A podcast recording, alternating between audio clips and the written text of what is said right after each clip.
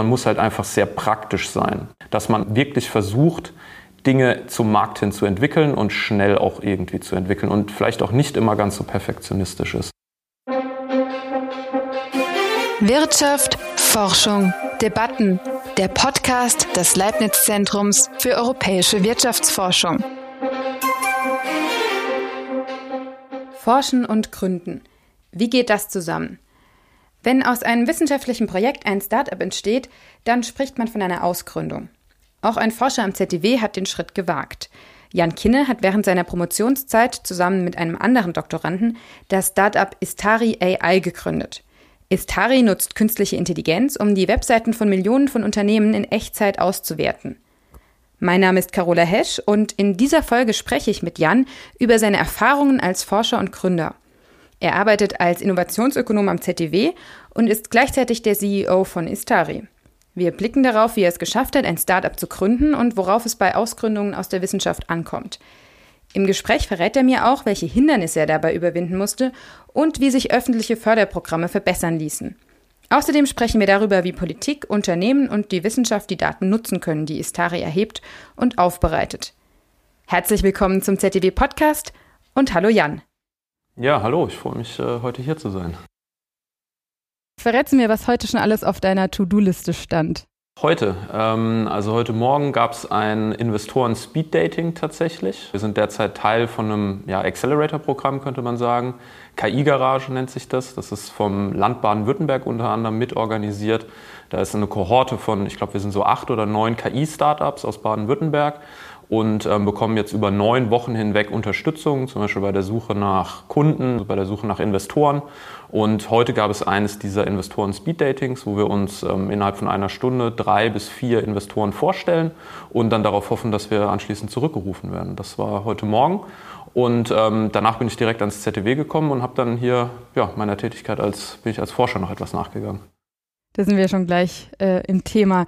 Was mich aber auch noch interessieren würde, bevor wir ähm, genauer auf deine Tätigkeit gucken, wäre, was bedeutet eigentlich Istari? Also wie seid ihr auf den Namen für euer Startup gekommen? Also mein Mitgründer David und ich selbst, wir sind äh, beide Fans von äh, der Herr der Ringe und Fantasy ganz im Generellen.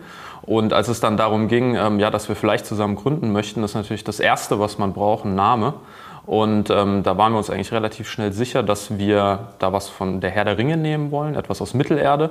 Haben uns dann einen Mittelerde-Atlas besorgt, durchgeschaut und im Endeffekt sind wir dann bei Istari hängen geblieben. Istari ist in dieser Welt das elbische Wort für Zauberer, was ganz gut passt, weil wir auch von Kollegen teilweise so als Data Wizards belächelt wurden, vielleicht auch ein bisschen, weil wir halt irgendwas mit Daten machen, was, äh, naja, manchmal bisschen komisch wirkt vielleicht auch. Und ähm, ja, da waren wir immer so die Data Wizards und dann hat Istari AI, also Istari Artificial Intelligence, sehr gut gepasst. Und jetzt bezeichnet ihr euch auch selber als Data Wizards? Das machen wir manchmal. Das kommt natürlich immer darauf an, mit wem man spricht. Äh, nicht jeder findet das lustig. Äh, bei manchen Leuten kann man das immer ganz gut sagen. Bei manchen anderen, die wissen dann auch nicht, was Istari ist, da muss man das dann auch nicht unbedingt erwähnen. Aber ja, wir stehen da schon dazu, dass wir so ein bisschen, äh, bisschen nerdig sind auch auf jeden Fall. Jetzt schauen wir doch mal auf die Geschichte dieser Gründung zurück. Du hast ursprünglich eigentlich mal Geoinformatik studiert. Wie bist du dann eigentlich ans ZDW und zu diesen Daten gekommen? Ähm, das war relativ früh schon im Bachelor. Also ich habe in Heidelberg Geografie studiert und habe dann im Ende vom ersten Semester war das, glaube ich, auch über die Praktikumsinitiative eine Ausschreibung gesehen für eine Stelle als studentische Hilfskraft hier am ZDW in der Abteilung äh, Innovationsökonomik. Die hatte damals noch einen anderen Namen, den habe ich mittlerweile vergessen. Ähm, und da wurde speziell nach einem sogenannten GIS-Hiwi gesucht. Also GIS sind geografische Informationssysteme, Computerprogramme, mit denen man Karten erstellen kann, geografische Daten analysieren kann.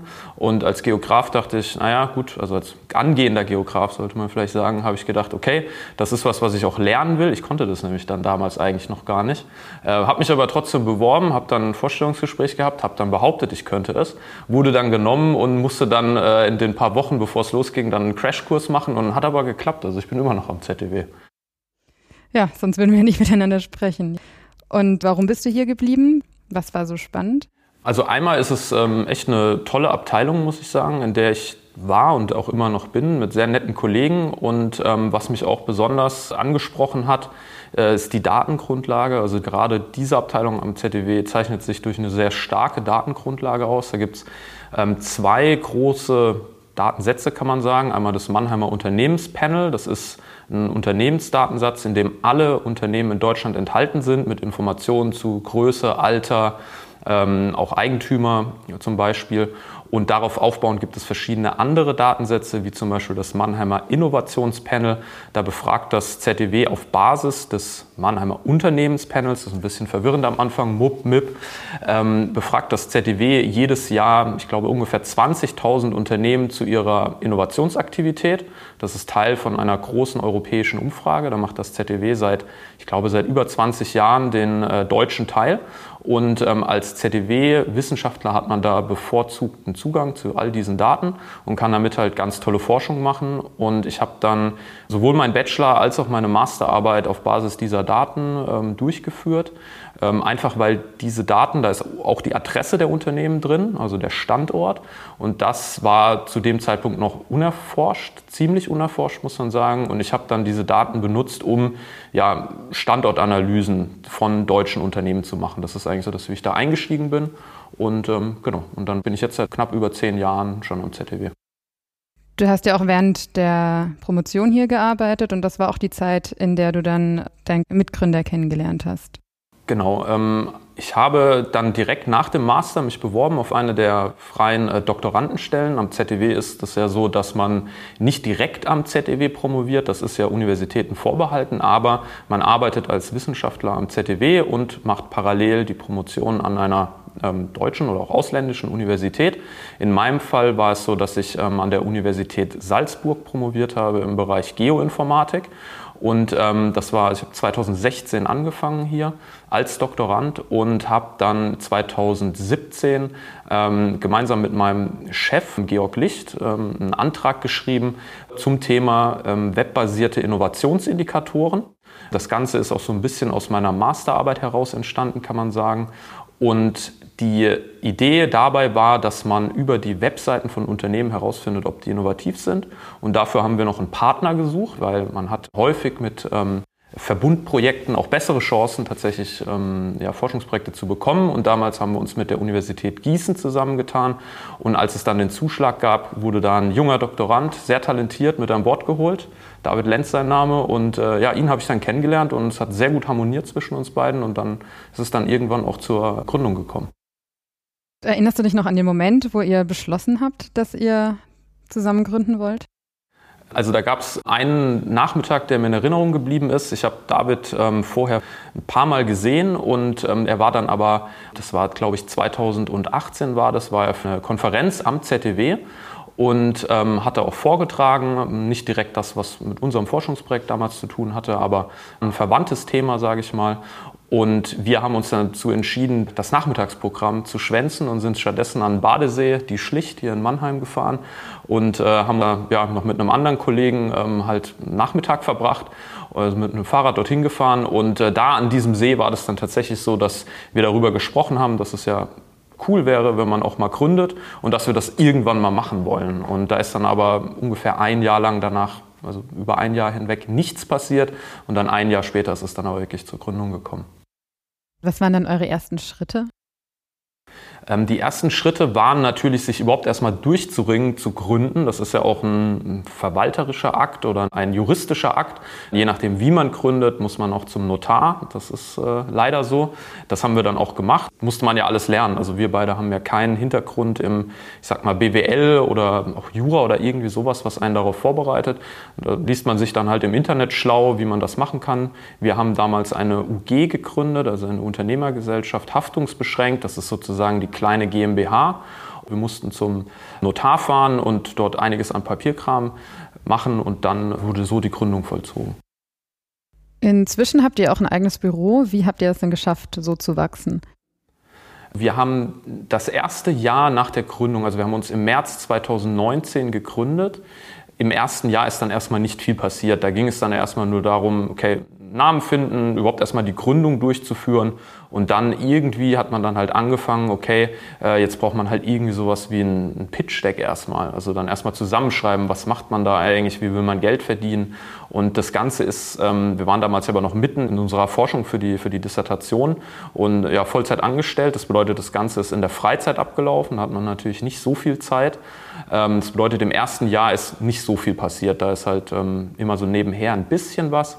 Und dann ist es aber so gewesen, dass wir Ende 2020 beide unsere Promotion abgeschlossen haben und haben dann auch unsere ersten Business Angel gefunden, die bereit waren, in uns eine, ja, eine kleinere, aber für uns auch größere Summe, kann man sagen, Geld zu investieren, um uns zu unterstützen. Und mit diesem Geld und unseren Business Angels haben wir uns dann beim Programm Startup Baby Pre-Seed beworben. Das ist ein Programm des äh, Landes Baden-Württemberg, in dem innovative Startups gefördert werden. Da muss man dann mit einem Business Angel mit Risikokapital hingehen und wird dann gescreent. Und wenn man da erfolgreich gescreent wurde, dann kommt man in dieses Programm rein.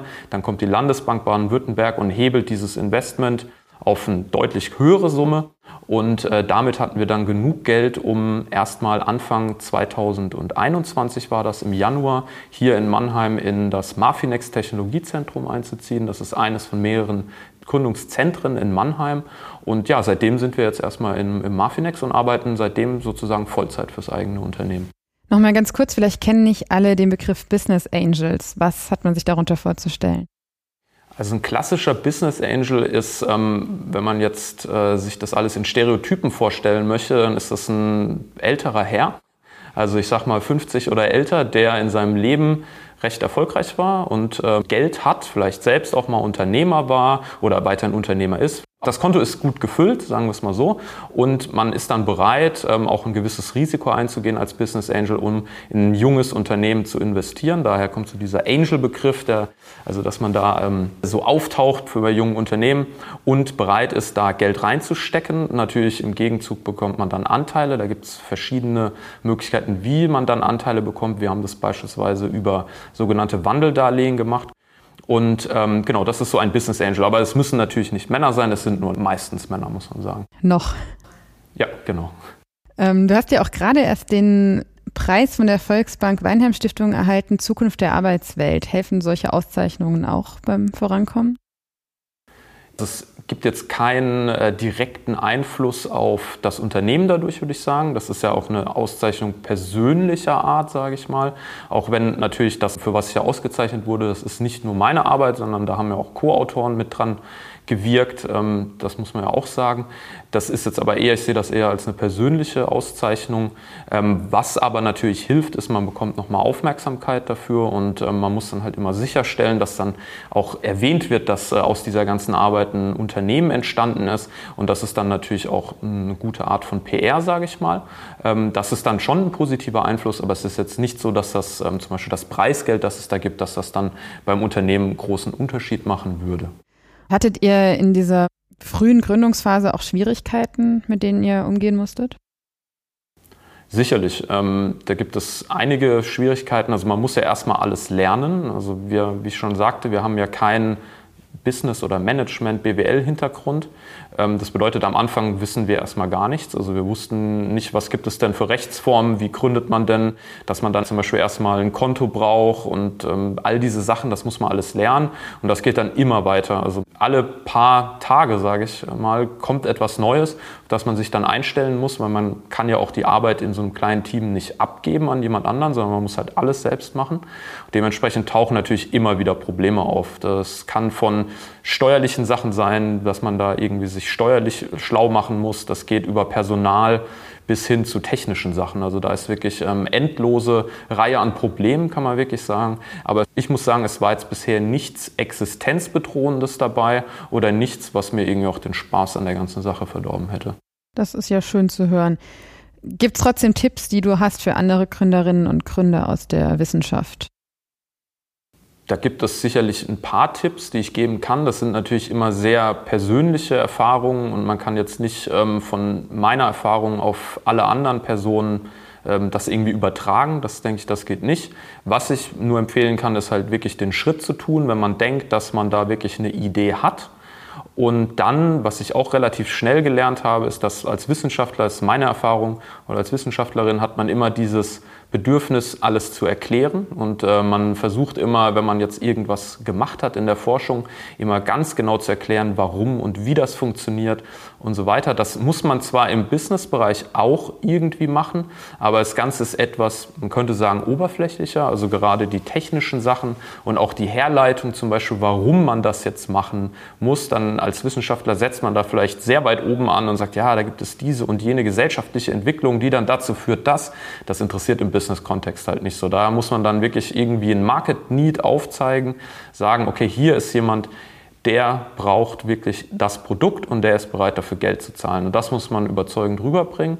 Das ist so eine Sache, wo man meiner Meinung nach früh dran arbeiten kann und dann auch wirklich versuchen, das hat uns zumindest geholfen, diese, naja, diese Sachen zu machen, wo man manchmal vielleicht denkt, ah ja, das ist ja das ist ja total einfach. So Dinge wie so ein Lean Business Canvas zum Beispiel. Es gibt so einige so aus der BWL, ja, ich sag mal so Konzepte, wie man jetzt irgendwie ein Unternehmen plant oder auch einen Markteintritt plant. Das sind so Dinge, da denkt man, ah ja, da lese ich mir einen Wikipedia-Artikel durch und dann ist das total einfach und das brauche ich vielleicht gar nicht oder so. Und es hilft aber tatsächlich, wenn man diese Sachen macht und sich viele Dinge auch wirklich aufschreibt oder so zu Papier bringt, dass man sie anderen Leuten präsentieren kann und sich wirklich Gedanken zu all diesen Sachen macht. Also das kann ich auch empfehlen, dass man so diese klassischen Sachen wie Pitch Deck, Lean Business Canvas, Markteintrittsstrategie und sich wirklich Gedanken darüber macht, wie man etwas verkauft.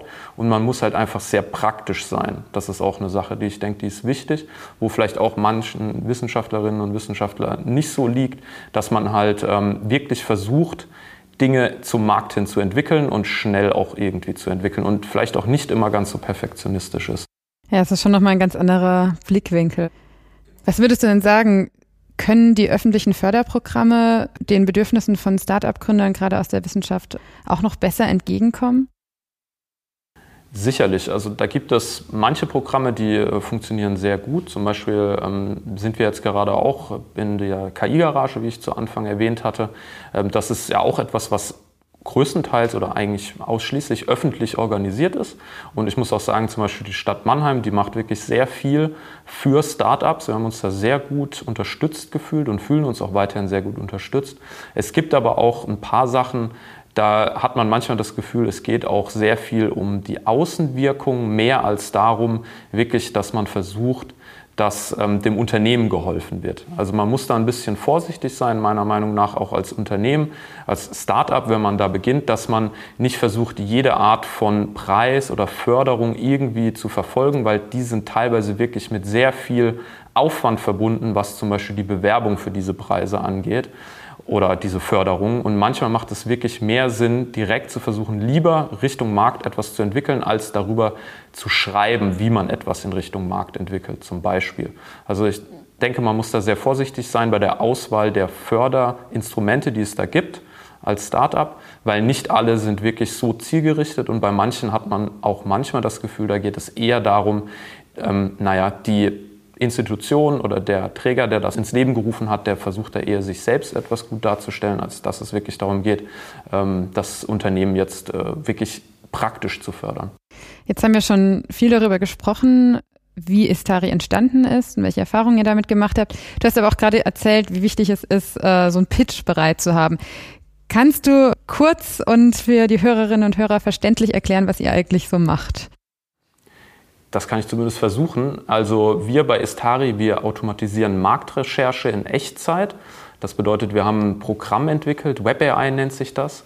Das baut auf verschiedenen Domain Expert Agents auf, wie wir die nennen. Also das sind einzelne Computerprogramme, hauptsächlich Programme aus dem Bereich Natural Language Processing, also Textanalyse.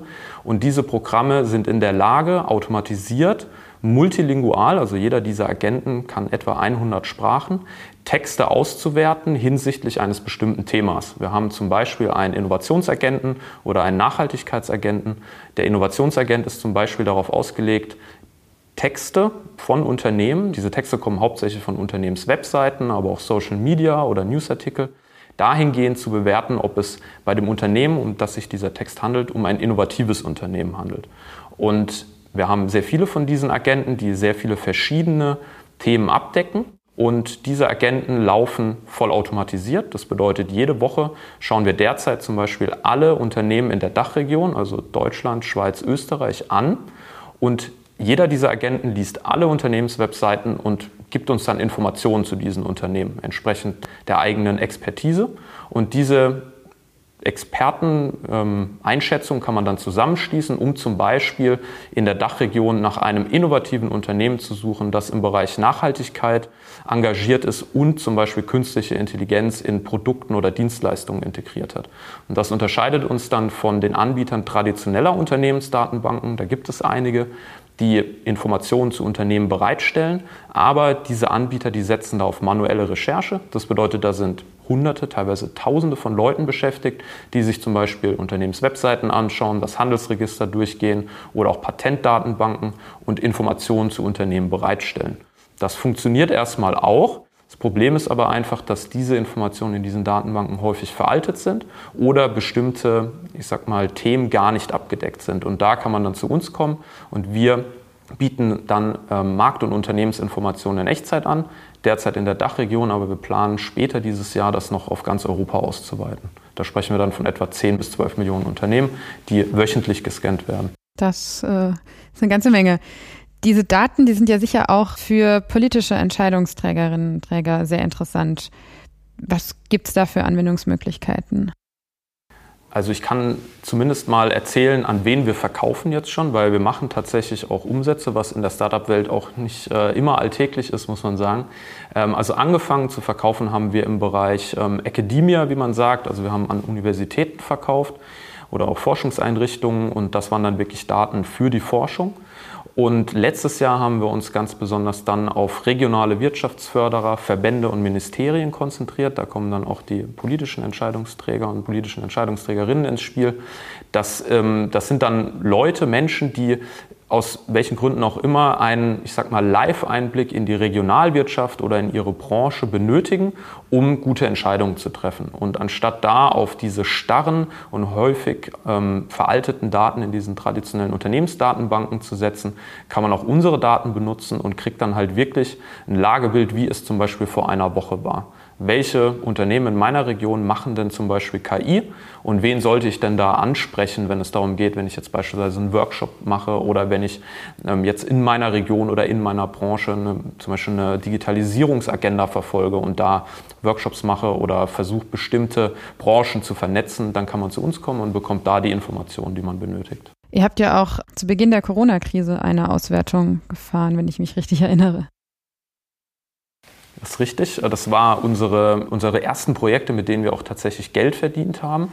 Da ging es darum, dass wir zu Beginn der Corona-Pandemie, also im Frühjahr 2020, wer sich erinnert, ähm, das ging ja alles extrem schnell und kam sehr unerwartet, sage ich mal. Und plötzlich waren die Lockdowns da, die auch vorher nur in China mitbekommen hat, dachte, ah ja, das geht ja bei uns gar nicht. Und plötzlich waren die Lockdowns dann doch da. Und da hatten wir einfach so eine typische Situation, wo man, also wenn man auf traditionelle Unternehmensdatenbanken angewiesen ist, gar nicht abschätzen kann, wer ist denn jetzt von diesen Lockdown-Maßnahmen überhaupt betroffen. Weil, wenn man sich erinnert, ähm, ein Lockdown hat sehr unterschiedliche Auswirkungen, jetzt zum Beispiel auf den Einzelhandel, verglichen auf E-Commerce zum Beispiel. Amazon hat sicherlich profitiert von den Lockdowns. Ähm, aber um das wirklich abschätzen zu können, das geht mit traditionellen Unternehmensdatenbanken eigentlich nicht. Und was wir da angeboten haben und dann noch durchgeführt haben, wir haben alle Unternehmen in Deutschland, später dann auch für den Kunden in der Schweiz, haben wir das gleich auch in der Schweiz gemacht. Wir haben alle Unternehmen in Deutschland zweimal die Woche analysiert, deren Unternehmenswebseiten gescannt und geschaut, ob die etwas zur Coronavirus-Pandemie sagen und dann mit KI-Modellen abgeschätzt, ob es sich dabei darum handelt, dass das Unternehmen berichtet, dass es beispielsweise Probleme hat sei es, es muss einen Laden zumachen, Events absagen oder ob es sich anpasst, beispielsweise geänderte Öffnungszeiten hat, ein neues Hygienekonzept oder vielleicht auch darüber berichtet, dass es tatsächlich gar keine Probleme hat, was auch vorkommt und konnten so dann ein zweimal in der Woche geupdatetes Lagebild zur Auswirkung der Lockdown-Maßnahmen auf die Wirtschaft bieten. Und das war dann auch das erste Mal, dass jemand bereit war, uns dafür tatsächlich auch Geld zu geben. Inzwischen bietet ihr aber auch eure Dienste anderen Unternehmen an. Wenn ich jetzt Vertreterin eines Unternehmens aus der Region wäre, was hättet ihr denn da so für mich? Was könnte mich da interessieren? Derzeit ist es so, also Nicht alle Unternehmen sind potenzielle Kunden für uns, ähm, zumindest jetzt noch nicht. Wir zielen da derzeit eher auf einen Bereich, den nennen wir Professional Services Consulting. Das sind sozusagen alle Analysten, Consultants, die irgendeine Form von Marktanalyse oder Technologieanalyse oder Branchenanalyse machen und dafür auch auf aktuelle Informationen, beispielsweise zum Thema Nachhaltigkeit, KI, was auch immer im Endeffekt ähm, angewiesen sind. Und ähm, da versuchen wir gerade vermehrt reinzukommen. Da haben wir jetzt auch unsere ersten Kunden gewonnen in diesem Bereich. Und da geht es dann wirklich darum, dass wir diesen Kunden die nötigen Daten an die Hand geben, damit diese Kunden dann meistens wieder für andere Kunden ähm, gute Services bieten können. Also beispielsweise äh, eine gute Beratung bieten können, wenn es jetzt zum Beispiel darum geht, in einen bestimmten Markt einzutreten oder eine bestimmte Branche oder eine Region zu bewerten. Die Daten, die ihr mit Istari erhebt, die sind aber, wie du auch schon gesagt hast, auch für die Forschung sehr interessant und du bist ja auch gleichzeitig noch als Forscher tätig. Jetzt hattet ihr kürzlich, warst du an einer Studie beteiligt zum Thema Greenwashing in der äh, US-Metallindustrie. Wie kann man zu dem Thema die Daten von Istari nutzen? Und zwar haben wir da etwas, das nennt sich das Istari Research Partner Programm. Ähm, wir kommen ja aus der Forschung und wir wollen der Forschung weiterhin verbunden bleiben, aus vielen Gründen. Und dieses Istari Research Partner Programm, da kooperieren wir mit Partnern von Universitäten aus ganz Europa. Es sind meistens junge Forscherinnen und Forscher, die dann bevorzugt, häufig kostenlos Zugriff auf unsere Daten bekommen, um ähm, Studien durchzuführen. Und teilweise ist es auch so, dass wir gemeinsam mit unseren Partnern neue Agenten entwickeln, also neue Programme zur Auswertung von, ähm, ja, von Webdaten, weil bei uns geht es ja immer darum, Expertenwissen in einen Agenten zu übertragen, der dann multilingual und automatisiert Marktrecherche macht. Und eine, ja, eine dieser Projekte, die wir da durchgeführt haben, ist genau dieses Greenwashing-Papier. Und zwar haben wir einen Sustainability-Agenten gemeinsam mit der OECD entwickelt. Das ist ein, ja, ein Computerprogramm, ein NLP-Programm, das in der Lage ist, Texte von Unternehmenswebseiten auszuwerten und uns dann eine Prognose zu geben, ob für dieses Unternehmen Nachhaltigkeit ein zentrales Thema im Geschäftsmodell ist. Und ähm, diese Daten kann man dann natürlich auch in der Forschung verwenden. Und speziell in diesem Greenwashing-Projekt ging es dann darum, diesen Sustainability-Agenten auf die gesamte US-Metallindustrie anzuwenden, äh, also deren Webseiten auszulesen und die Unternehmen dann in, sagen wir vereinfacht, nachhaltige und nicht nachhaltige Unternehmen einzuteilen. Und dann ist natürlich die Frage, ein Unternehmen, das jetzt auf der Webseite schreibt, es ist nachhaltig oder sich so darstellt, als ob Nachhaltigkeit ein zentraler Bestandteil des Geschäftsprinzips wäre, das können leere Worte sein. Das ist dann das sogenannte Greenwashing. Greenwashing bedeutet, man stellt sich selbst als sehr grün dar, um ein gutes Image zu haben, aber man macht eigentlich gar nicht wirklich was. Das ist dann das sogenannte Greenwashing. Und wir haben das versucht, ja, da neue Einblicke ähm, zu bekommen, indem wir zuerst, wie ich sagte, diese Unternehmen bewerten mit unserem ähm, Sustainability-Agenten und anschließend schauen, ob diese Unternehmen aus der Metallindustrie die sich als grün darstellen, einen geringeren SO2-Ausstoß haben an ihrem Standort. Schwefeldioxid? Schwefeldioxid, genau, das ist ein klimaschädliches Gas das ähm, auch nur kurz in der unteren Atmosphäre verbleibt und deswegen sehr gut ähm, auf Satellitendaten auch gemessen werden kann am Standort der Emission. Und wir haben dann diese Satellitendaten genutzt, um die Unternehmen, die wir bewertet haben, sowohl die, die wir als nachhaltig, als auch die, die wir als nicht nachhaltig bewertet haben, zu messen, was die denn für einen SO2-Ausstoß an den ihrem Standort ist. Um dann zu schauen, okay, ein Unternehmen stellt sich als grün dar, ist denn dann da auch der SO2-Ausstoß geringer? Unsere Forschung deutet darauf hin, dass das tatsächlich der Fall ist. Also wir konnten da kein Greenwashing, zumindest kein systematisches Greenwashing nachweisen, was natürlich für den Verkauf des Papiers, sage ich mal, nicht so toll ist, wie wenn wir jetzt äh, Greenwashing entdeckt hätten. Ja, aber das ist halt dann in der Forschung so. Da kommen dann halt auch manchmal Ergebnisse raus, die sich nicht ganz so gut verkaufen lassen, aber so ist es halt. Damit wären wir auch schon am Ende angelangt, aber du hast schon ein schönes Stichwort geliefert. Was mich nämlich wirklich noch interessieren würde, ist, Du kennst ja jetzt beide Rollen, Wissenschaftler und äh, CEO. Und welche davon magst du lieber? Das sind wirklich zwei sehr unterschiedliche Sachen, muss ich sagen. Also was mir bei der Businessrolle, sage ich mal, ähm, ein bisschen fehlt, ist das, was man ähm, als Wissenschaftler machen kann, dass man sich halt extrem eingängig mit einem bestimmten Thema beschäftigt was auch großen Spaß macht, wenn man das wirklich komplett durchdringt und sich Zeit nimmt ähm, und das sehr, sehr, sehr gewissenhaft macht. Das ähm, hat man halt in dem Businessbereich nicht so. Da muss vieles sehr viel schneller gehen. Was mir dafür dann an der Business-Seite gut gefällt, ist, dass es halt sehr vielfältig ist, dass man gerade am Anfang in einem Startup ähm, ja das Mädchen für alles ist, wie man sagt. Also man muss wirklich alles machen, egal was es ist. Und das macht auch sehr viel Spaß. Und ich muss sagen, ich habe im letzten Jahr mehr gelernt als ähm, ja, in vielen Jahren davor. Also es ist ein, wirklich ein toller Input und es ist sehr spannend. Also das ist schön daran. Vielen Dank, Jan, dass du uns an deinen Erfahrungen hast teilhaben lassen. Ja, vielen Dank an euch. Danke sehr. Danke auch fürs Zuhören beim ZDW Podcast. Wenn Ihnen der Podcast gefällt, freuen wir uns über Ihre positive Bewertung. Links zu den entsprechenden Podcast-Plattformen finden Sie in den Show Notes. Und noch eine Bitte. Wir entwickeln momentan unseren Podcast weiter. Dabei brauchen wir Ihre Hilfe. Geben Sie uns in einem kurzen Online-Gespräch Feedback zu diesem Podcast. Melden Sie sich bitte per Mail an podcast.zdw.de. Wirtschaft, Forschung, Debatten. Der Podcast des Leibniz Zentrums für europäische Wirtschaftsforschung.